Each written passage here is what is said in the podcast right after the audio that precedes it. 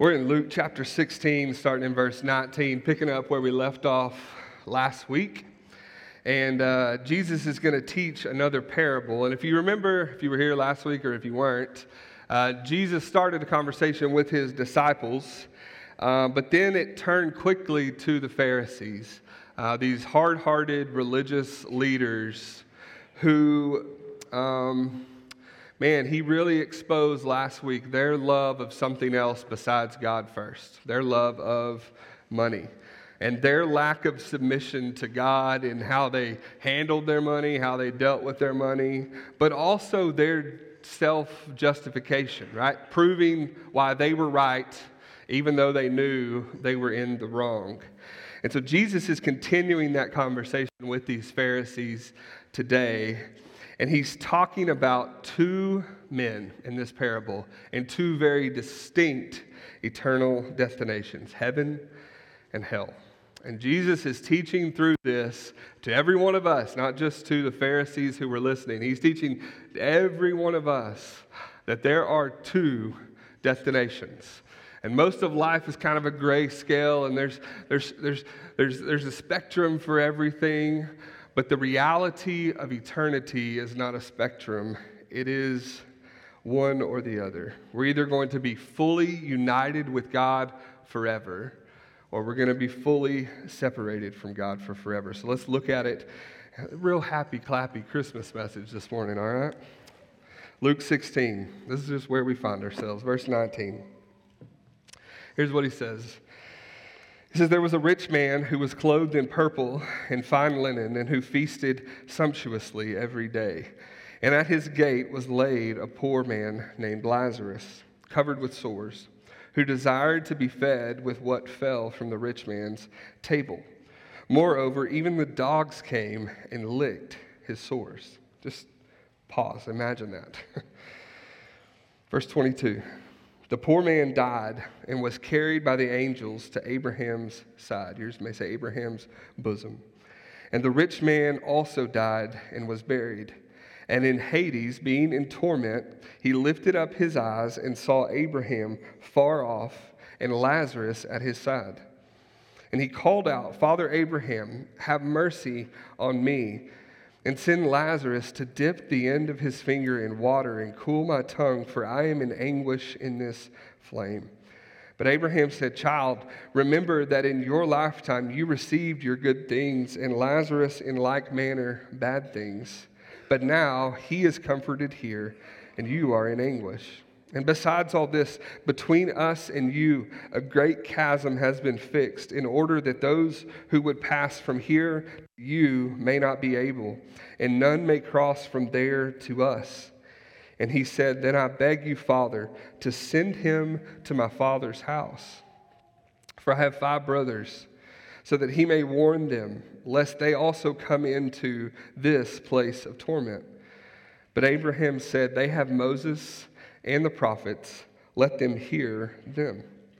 And he said, No, Father Abraham, if someone goes to them from the dead, they will repent. And he said to him, If they do not hear Moses and the prophets, neither will they be convinced if someone should rise from the dead. Let me pray. God, I thank you for your word, and I thank you that, God, it is enough, and we thank you that it teaches us uh, what we need to know about you and forgiveness and mercy and repentance. God, I pray that this morning, as we think about the eternal, we think about what comes after this life, we think about uh, where we are going, what will happen.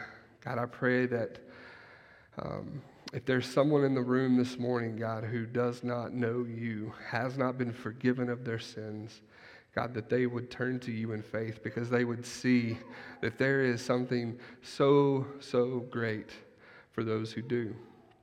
God, I pray that we would be those motivated uh, to warn and to encourage those around us who are in lostness, who are in a state of being separated from you, God, that they do not want to spend forever separated from you.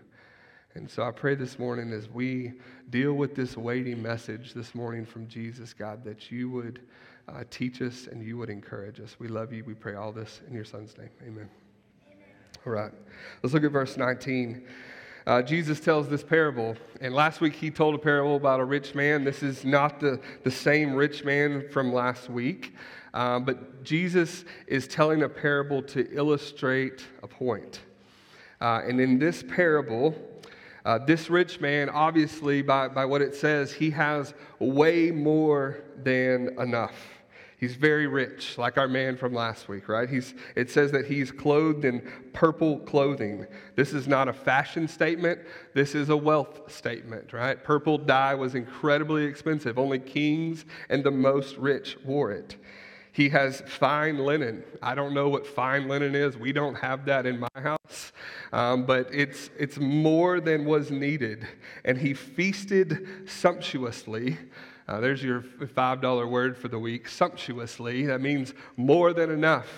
He feasted, not just at the appropriate times. When did he feast? Every day. This is not normal. This man has above and beyond kind of wealth. And it's manifested in his life in self indulgence, right? He's bought himself purple linen clothes so he can dine, wine and dine every day, right? Now, Jesus has been addressing these Pharisees' love of money. So when they hear about this rich man who's clothed in purple, fine linen, feasted sumptuously every day, they're thinking, I want to be that guy. Right? And maybe some of us do too, right? I don't know about the linen and the purple clothes. That's not really my gig. But Jesus is addressing this because they wanted to be this guy. They wanted wealth, they wanted comfort. That's what they loved. We saw it last week more than even God. Look at verse 20. There's another man. There's a poor man who's, it says, uh, and at his gate, the rich man's gate, was laid a poor man named Lazarus. And he's covered with sores. He desired to be fed with what fell from the rich man's table. Moreover, even the dogs came and licked his sores. So this other man is the exact opposite. This man has, the rich man has more than enough. The poor man doesn't even have what he needs. Um, you can picture this person, and maybe you've interacted with the homeless enough to picture this person, but he, he, he's been this way for a while because his body is broken. He's not in his house feasting. No, it says someone has laid him at the gate of this rich man, almost as if one of his friends came and brought him to the rich man and thought, maybe he'll, he'll do something. We know he has more than enough. And so he's been laid there presumably because he can't walk, because he's so broken in his body. And his hope is maybe they'll throw out some food scraps and I can eat off of that. Now, he's developed some bad health. And if you've interacted with the homeless, you've maybe seen this, right? His, his body is breaking down. And he, he's developed these sores, and he may, have, he may not care like I'm picturing how, do, how bad does it have to get for you to let dogs lick your sores? So maybe he's lost feeling and he doesn't care, or maybe it's just that bad that he's let himself go there. He's in bad, bad shape. And in this parable, this rich man does nothing with this man. There's no interaction, there's nothing. Even though God had clearly said, What? Love your neighbor as yourself, right? Now, this poor man, as they hear about him, is not who the Pharisees wanted to be. No, they want to be the rich man with more than enough and the fine purple linen clothes. In fact, it's not who any of us want to be. Nobody who's laying at the gate of somebody else, having dogs lick their sores, ever dreamed that this would be the outcome of their life. And nor should it, right? Let me just make that point. Jesus is not in this parable upholding poverty as, wow, this is, the, this is really the life you want to live. This is the blessed life. Not having enough, dogs licking your sores, right? Jesus is not saying that today. Poverty is a result of a broken world. Poverty is the result of a broken systems and broken personal choices and health and broken mental health and sinful choices and all kinds of things. Jesus is not saying we should all desire to be like this poor man. No, that's not what this is about. He's talking about eternity. He's highlighting our eternal state, not our present state. So look at verse 22. In time, the poor man died and was carried by the angels to Abraham's side. And the rich man also died and was buried. And in Hades, we'll stop there. So if you notice in the story, both of these men, even though they're exact opposites, what happens? The same thing, the same fate awaits us all. No matter the amount of wealth and excess and abundance we have, every one of us, our body is breaking down, and we will one day die. That is the, the curse of sin on this earth. Both the rich and the poor, doesn't matter. Now it tells us that the poor man, it says, was carried to Abraham's side. There's no mention of a burial or some end of life celebration with him. Why? Because he had nothing. He had absolutely nothing. But it says that the angels carried his body, probably best to understand his soul, not his physical body, but carries him to Abraham's side. Now, this is, yours may say Abraham's bosom. This is the only time Scripture uses this phrase, and some have extrapolated all kinds of meaning from this. Let's just understand it as simple as it's meant to be understood near Abraham, right? It's, it's where Abraham is. And where is Abraham? He's, he's the epitome of righteousness in their mind as Jews. So he is with God. And so, in short, this poor, poor man dies and goes to heaven. He is with God forever. That's what it means to live in heaven, to be with God forever. Now, it tells us that this poor man's name was Lazarus. This is not uh, Mary and Martha's brother Lazarus, uh, because it's a made up story, it's a parable. But it's Lazarus, and that name in Hebrew is Eleazar, which means the one whom God helps. The one whom God helps the helped one, right? And you, you, picture this poor man's life, it doesn't seem like his name has fit his circumstances. It doesn't seem that God has really helped him. But you can see that in his eternal destiny, right? He did not deserve this. He did not earn this. He did not whatever. But God has helped him, and he has brought him to his side. And it tells us in verse 23 the same thing. The rich man also died and was buried. And in Hades, being in torment, he lifted up his eyes and saw Abraham far off and Lazarus at his side. So, in contrast to the poor man, the wealthy man, when he dies, he goes to Hades. Now, his, it tells us here that his body was buried, likely with some extravagance, like, likely with some pomp and circumstance. Why? Because he had the means on this earth. But it tells us that his soul went to Hades. Hades is the equivalent in Hebrew to Sheol, which is the place of the dead. It's a word picture for what we would call hell, right? In short, the poor man is with God forever, and the rich man is separated from God forever. Now, this is incredibly shocking at this point because the Pharisees who are listening to this, as they hear Jesus talk about eternal destinies, in their mind, the one who deserved most likely to go to heaven and be with God forever was the one who was rich. Because if you were rich, in their mind, that meant that God had blessed you tremendously, that you must be incredibly blessed by God. You must be so close to God. That was their perspective. And so when Jesus says that this rich man went to Hades, they can't even fathom this. And not only that, but the poor man, who in their mind was poor because of his sin, because of his brokenness, because of lack of God's blessing on his life, the poor man is with God forever at Abraham's side. Like, this is shocking to them. Now, Thankfully, the parable doesn't stop here because if it stopped here, we would be tempted to think, hey, this is what this means. We all need to go, go into poverty, develop some sores so we can go to heaven. All right? But that, that's not the point of the story. That's not the point that Jesus is making. He's not saying the rich go to hell and the poor go to heaven. That's not the point at all. Why did the poor man go to heaven and why didn't the rich man go to heaven? It's important that we read the whole story and we notice, if you, if you skip down, and we'll come to it here in a minute, but in verse uh, 20, uh, I don't know what verse that is. It's down there. It says, For I have, where is it?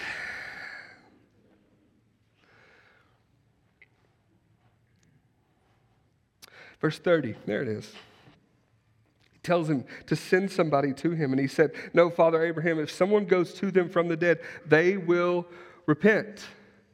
The, the, the rich man understands as he's sitting in hell that the reason he's in hell, not in heaven, the reason he's separated from God, not forever with God, is because he did not what? Repent. This is no issue with his money, right? Rich people can go to heaven as easy as Poor people can go to heaven, right? Because it's not about money. Uh, our status before God is not dependent on how much money we have or how little money we have. The issue before God is our sin and our repentance. And we know that it seems, based on what, what the rich man says in hell, that the poor man must have repented of his sin. He must have turned and believed in God. Otherwise, he would not have been there. And this rich man knows, I did not repent. I want my brothers to repent so they don't come here. Do you see that? The issue is not money necessarily. The only way that any one of us goes to heaven and spends eternity with God is if we are forgiven of our sins. That's, that's it. There is no way for us to be with God unless we are forgiven. And the only way that we can be forgiven of our sin, the Bible says in Romans, is to put our faith in Jesus Christ and to repent of our sin. It's two sides of the same coin. We put our faith, we believe that He died in our place and we don't have to die. The only way we can be forgiven is to believe. Verse 23. He says, And in Hades, being in torment, he lifted up his eyes and saw Abraham far off and Lazarus at his side. Jesus is adding some intrigue to this story, and this, this rich man is not just in hell separated from God, there is torment, there is anguish, there is pain. And in this instance, in this story, and I don't know that we should draw conclusions about what we can or can't see in heaven and hell, in this instance, he is conscious, he is aware, and he can see the good that he is not a part of. He, he's not just annihilated and, and done. No, he can see it and he can see what he missed out on, and he can see the gap between him and there. He can see the separation. Maybe that's part of the torment of it all. And in verse 24, he calls out, he calls out, Father Abraham, have mercy on me and send Lazarus to dip the end of his finger in water and cool my tongue, for I am in anguish in this flame. Not only is he able to see, but in this parable, he's able to call out and have a conversation. He's able to, to, to talk to Abraham, the first son of the promise, and he calls out to Abraham, who he would view as his father, and he begs for mercy. Now that he is finally separated from God, he is in Hades, he's in hell, he finally realizes his need, his greatest need. And it wasn't purple clothes and linen clothes and, and sumptuous eating. He realizes his greatest need was forgiveness. And that's why he calls out first for mercy. He says, Father, have mercy on me. Mercy means that we don't get what we do deserve.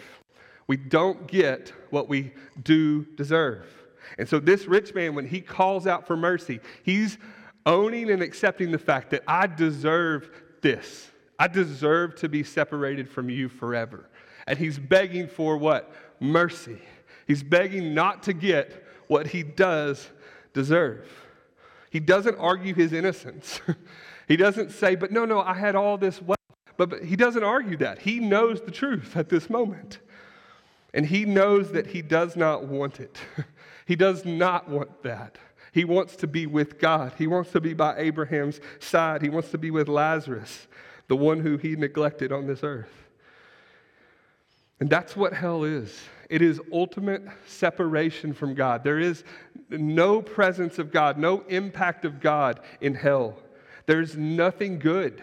There is no common grace. You and I, though our world may be terrible at times, though, there's war and famine and brokenness, we all experience common grace. We can all enjoy a brisket uh, sandwich. We can all breathe in fresh air. We can all experience uh, the love of a, of a hug and, and a kind word from a friend. There is none of that in hell because it's fully empty of God. God is not upholding everything by the word of his power. There is nothing good, nothing life giving or life sustaining in hell because God is completely absent from it. And that is the rightful place for those who want nothing to do with God on this earth, those who love other things before God.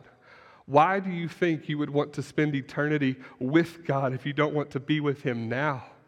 Why do you think that you should be there if you don't enjoy being in His presence now? How is that going to be better than this? No, our eternal destiny is either with God forever or separated from God forever. Look at verse 25.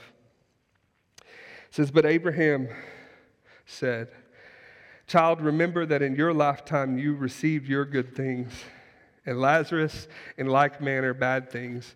But now he is comforted here, and you are in ang- anguish. Abraham and Jesus, by telling the story, points out the reversal. And that's so common throughout Luke that, that it's the, the outsiders that are included, it's the, the excluded that are brought in.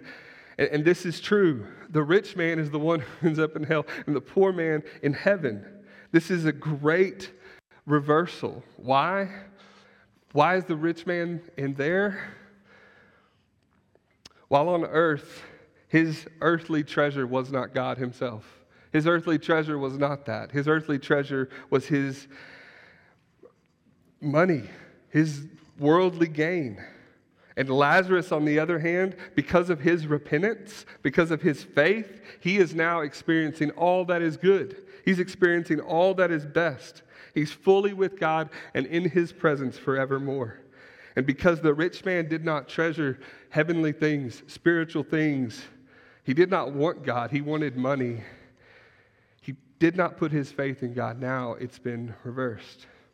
In verse 26, he says, Besides, all this between us and you, a great chasm has been fixed in order that those who would pass from here to you may not be able, and none may cross from there to us. We're so tempted to think this that I'm going to deal with that later. I'm going to, I'm to make that decision later on because, because I got time and, and I'll deal with it then. And I think that was probably baked into what he's talking about. He thinks, uh, maybe I'll just deal with it then.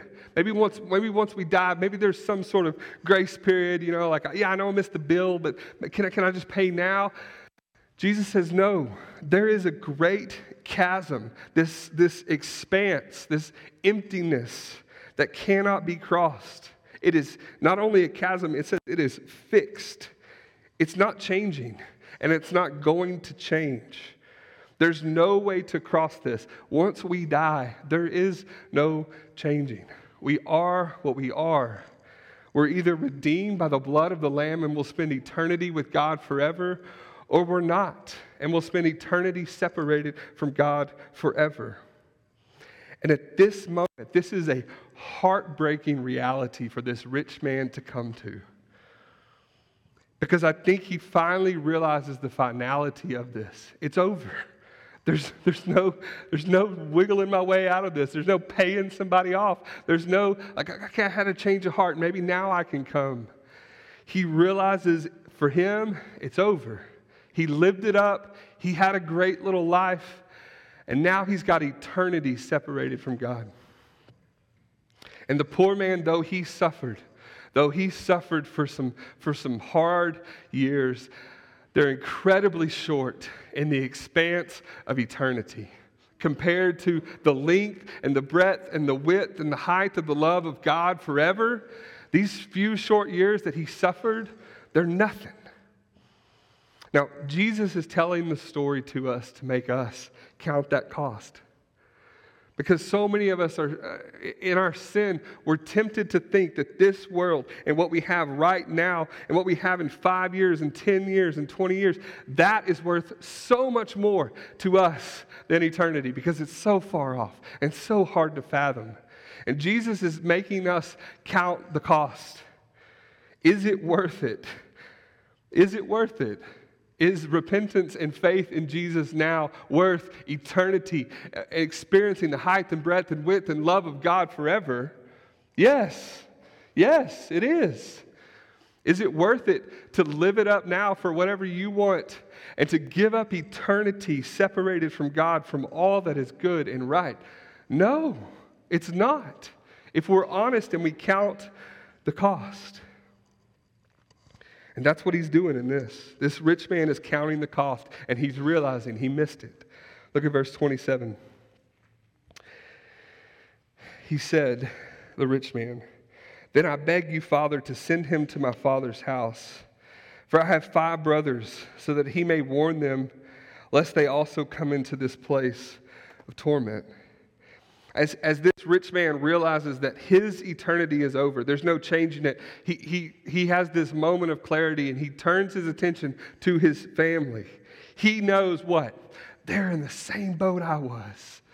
They're in the same boat I was. They are unrepentant and without faith or love for God. And he realizes, I do not want them to come here. So, so, so, so, Abraham, Lazarus, can you send a messenger to them to warn them of the coming judgment? He thinks maybe if somebody would just go to them and tell them that they could be convinced. Maybe even if somebody could come back from the dead, which is so ironic. If somebody could come back from the dead with a story about the truth of eternity in heaven or eternity in hell, then they would repent and they would put their faith in God. But what does it say, verse 29? Abraham said, They have Moses and the prophets. Let them hear them. He's saying, They have the scriptures, just like you did. They have the Old Testament, what Moses proclaimed, what the prophets proclaimed, and what was their message? Repent, for the kingdom of God is near. Repent, turn to God, don't turn to yourself. Worship God, don't worship idols. They have this message. He says, That's enough. That's absolutely enough for them to hear and to believe. And so, what, what is he saying? He says, they don't need a new word. They don't need some new fangled whatever. No, they don't need a, they don't even need a sign of somebody coming back from the dead. No, what do they need? They need to hear God's word and believe it. They need to hear God's word and believe it, right? And he said, verse 30, he still is fighting and he says he said no father abraham but if someone goes to them from the dead they will repent. He, the rich man thinks they, they just don't have enough information. They just don't have enough power. They just don't have enough signs if, if maybe somebody would come back from the dead then that would, that would do it. That would change them. And what is that plays out in our day. We think we need some spectacular something. We need some newfangled method or, or, or incredible miracle to, for, for somebody to believe. And maybe that is true. Maybe sometimes that's what it takes. But what we really need is God's Word. The truth, the simple truth of God's Word that there is forgiveness available in Jesus to everyone who believes, to everyone who turns from their sin and repents. There's forgiveness. You don't have to spend eternity separated from God. That's it. we don't need something spectacular, right? And that's his point. And here's what he says in verse 31. He said, Abraham, if they do not hear Moses and the prophets, neither will they be convinced if someone should rise from the dead. If they won't listen to God's word that already has been spoken, if they won't listen to God's word that has been proven true, then they're not going to hear it from some other messenger. And so the same is true today. I could, I could package this up, or you could get some other preacher to package it up in a different personality and, and illustrations and all that sort of thing. But the, the, the content is the content, and the simple truth is the simple truth that, that every single one of us is a sinner. And if we die in our sin, never being forgiven, we will be separated from God for forever. We don't need a new word, we need changed hearts, right? And here's what he says He says, Neither will they be convinced if someone should rise from the dead. And, and this is obviously, we read this as Christians after Jesus rises from the dead and we understand what he means, right? He knows I'm going to rise from the dead and I'm going to come and I'm going to say the same message. And their, their hearts are still hard. Their hearts are still rejecting me, even though I might rise from the dead. And he's going to come and he's going to call them to repentance even after he rises from the dead. And many of these same religious leaders who saw all of these signs, heard all of these words, knew all of the truth, had been around it so many times, they did not turn from their sin and they did not seek forgiveness in Christ. And that's true for us today. God has spoken his word in many times and in many ways. And in these last days, as Hebrews says, he's spoken to us through his son, who was crucified in our place and was resurrected so that we might believe in him and be forgiven, so that we do not have to spend eternity separated from God. Now, as we enter into a season of Christmas, and we, we're going to spend time as a culture and as a church and as families celebrating this Christmas, this coming of the Christ, this thanksgiving about all that this means. Christmas literally means the celebration of the coming of Christ. Christ is the Old Testament word Messiah, this promised Savior who would come. And all throughout Moses and all throughout the prophets, they spoke of this Christ, this Messiah, this anointed one who was coming to save them. And they thought it was going to be by might, and it wasn't. It was by death. They thought it was going to be by power, and it wasn't. It was by resurrection.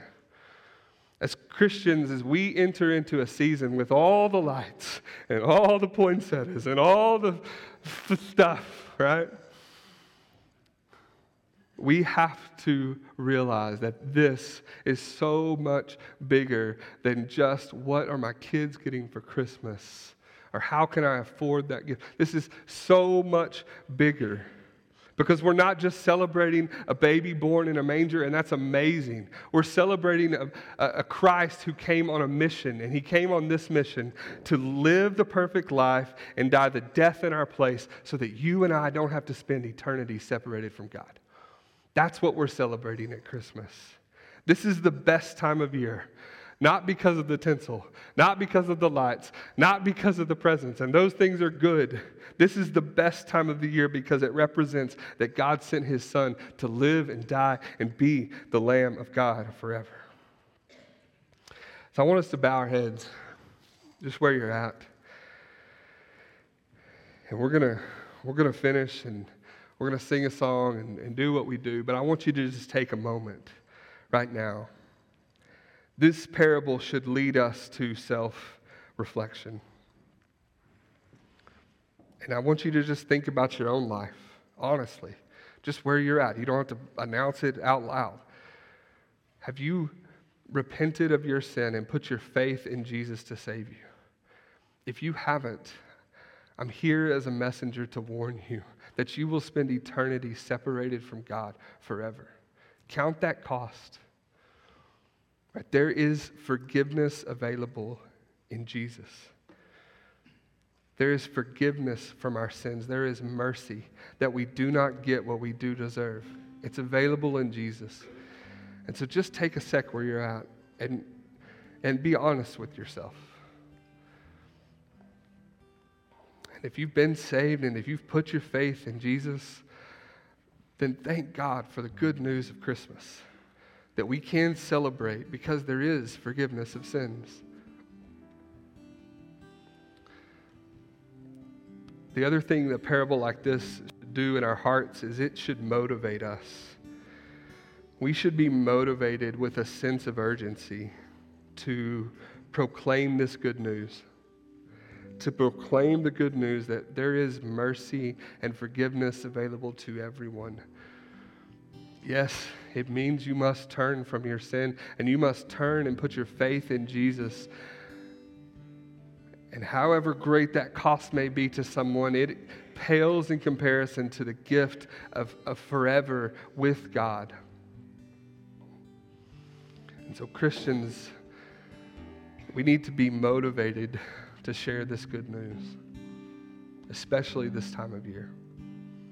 Let me pray. God, I pray for those in the room, and I pray for those who have heard this message of eternity in one way or the other, the extremes, life forever with you or life forever separated with you. And I pray that if there's someone in the room who doesn't know where they will spend eternity, God, that they would put their faith in Jesus. They would repent of their sin, God, and you would redeem them and restore them and make them new, like you've done in Jackson's life, like you've done in mine, like you've done in so many. God, I pray that there'd be salvation today. We pray all this in your son's name. Amen. Amen.